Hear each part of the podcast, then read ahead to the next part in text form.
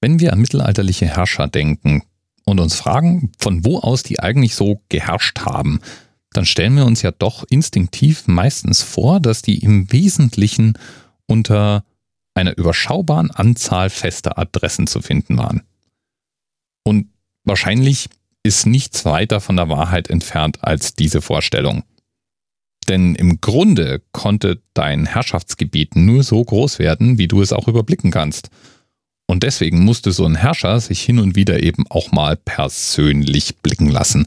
Die waren also im Grunde die ganze Zeit unterwegs.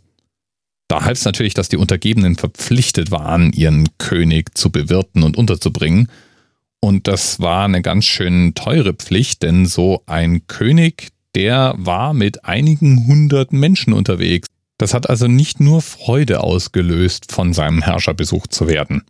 Das Fortbewegungsmittel der Wahl war natürlich das Pferd und zu Fuß.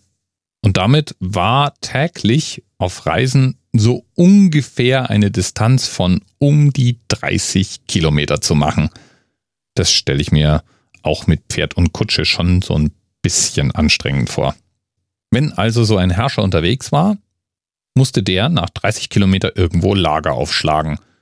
Da ja die jeweils lokalen Fürsten verpflichtet waren, sich um genau dieses Lager zu kümmern, kam man dann sehr schnell auf die Idee, an den wichtigsten Verbindungsstrecken in regelmäßigen Abständen, also ungefähr alle 30 Kilometer, eine sogenannte Pfalz zu errichten.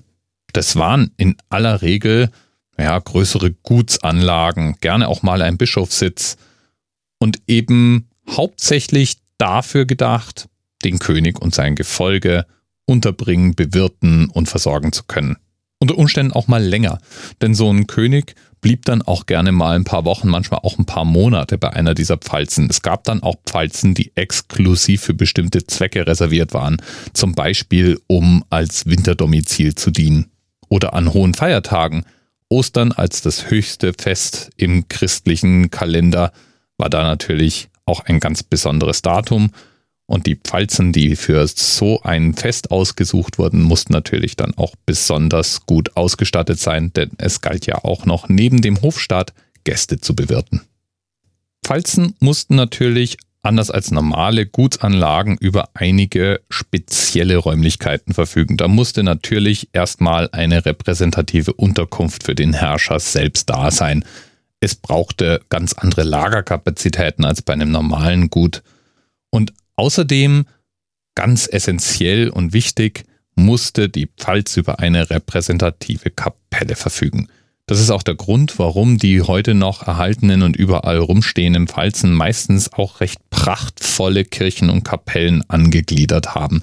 Diese Kapellen sind dann meistens achteckig, eine Bauform, die im Mittelalter sehr verbreitet war und aus dem alten Byzanz eigentlich stammt.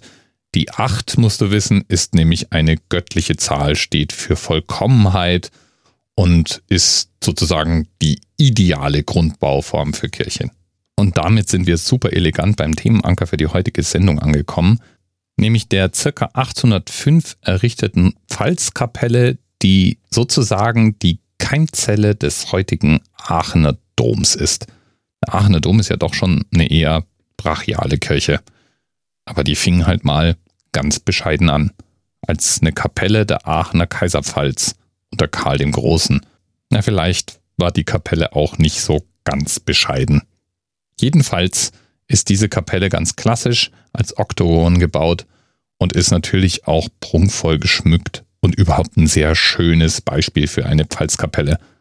Die Pfalzkapellen hatten jedenfalls gleich mehrere Funktionen. Eine war natürlich, dem König und seinem Gefolge einen Ort zu bieten, an dem sie beten konnten.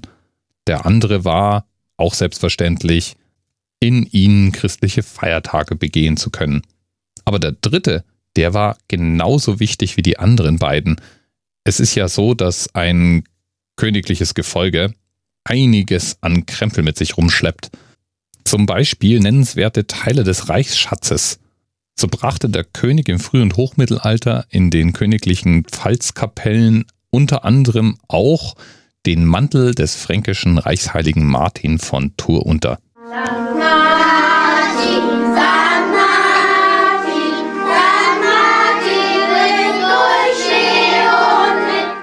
Ja, genau. Genau der Sankt Martin, der mit dem Mantel, der ist gemeint. Denn selbstverständlich kann sich der König nicht in einer Kirche niederlassen, in der es nicht auch irgendeine super-duper heilige Reliquie gibt, in deren Gegenwart man beten kann.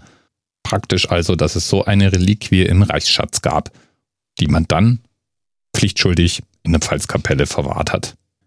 Im Allgemeinen ist es ja so, dass als Reliquien alles Mögliche herhalten muss. Da kann auch mal ein Fingerknöchel dabei sein oder irgendwelche Gegenstände des täglichen Gebrauchs. Auch heute braucht der Gläubige im Aachener Dom übrigens nicht auf heilige Textilien zu verzichten. Zwar ist der Mantel des heiligen Martin nicht mehr im Aachener Dom zu finden, dafür aber 4 andere Reliquien. Und die haben es in sich. Da ist mal das Kleid Marias, die Windeln Jesu, das Enthauptungstuch von Johannes dem Täufer und das Lendentuch von Jesus höchstpersönlich. Das sind doch wirklich beeindruckende Reliquien, die alle in Aachen liegen. Und das im Grunde deswegen, weil hier im Jahr 805 nach Christus eine Pfalzkapelle für den König erbaut wurde. Schon mal nicht schlecht. Lieben Dank dem Themenpaten Dr. Azrael Tod. Bis bald. Thema Rest 10, 9, 8. The experience of 47 individual medical officers. Was hier über die Geheimzahl der Illuminaten steht. Und die 23. Und die 5. Wieso die 5? Die 5 ist die Quersumme von der 23.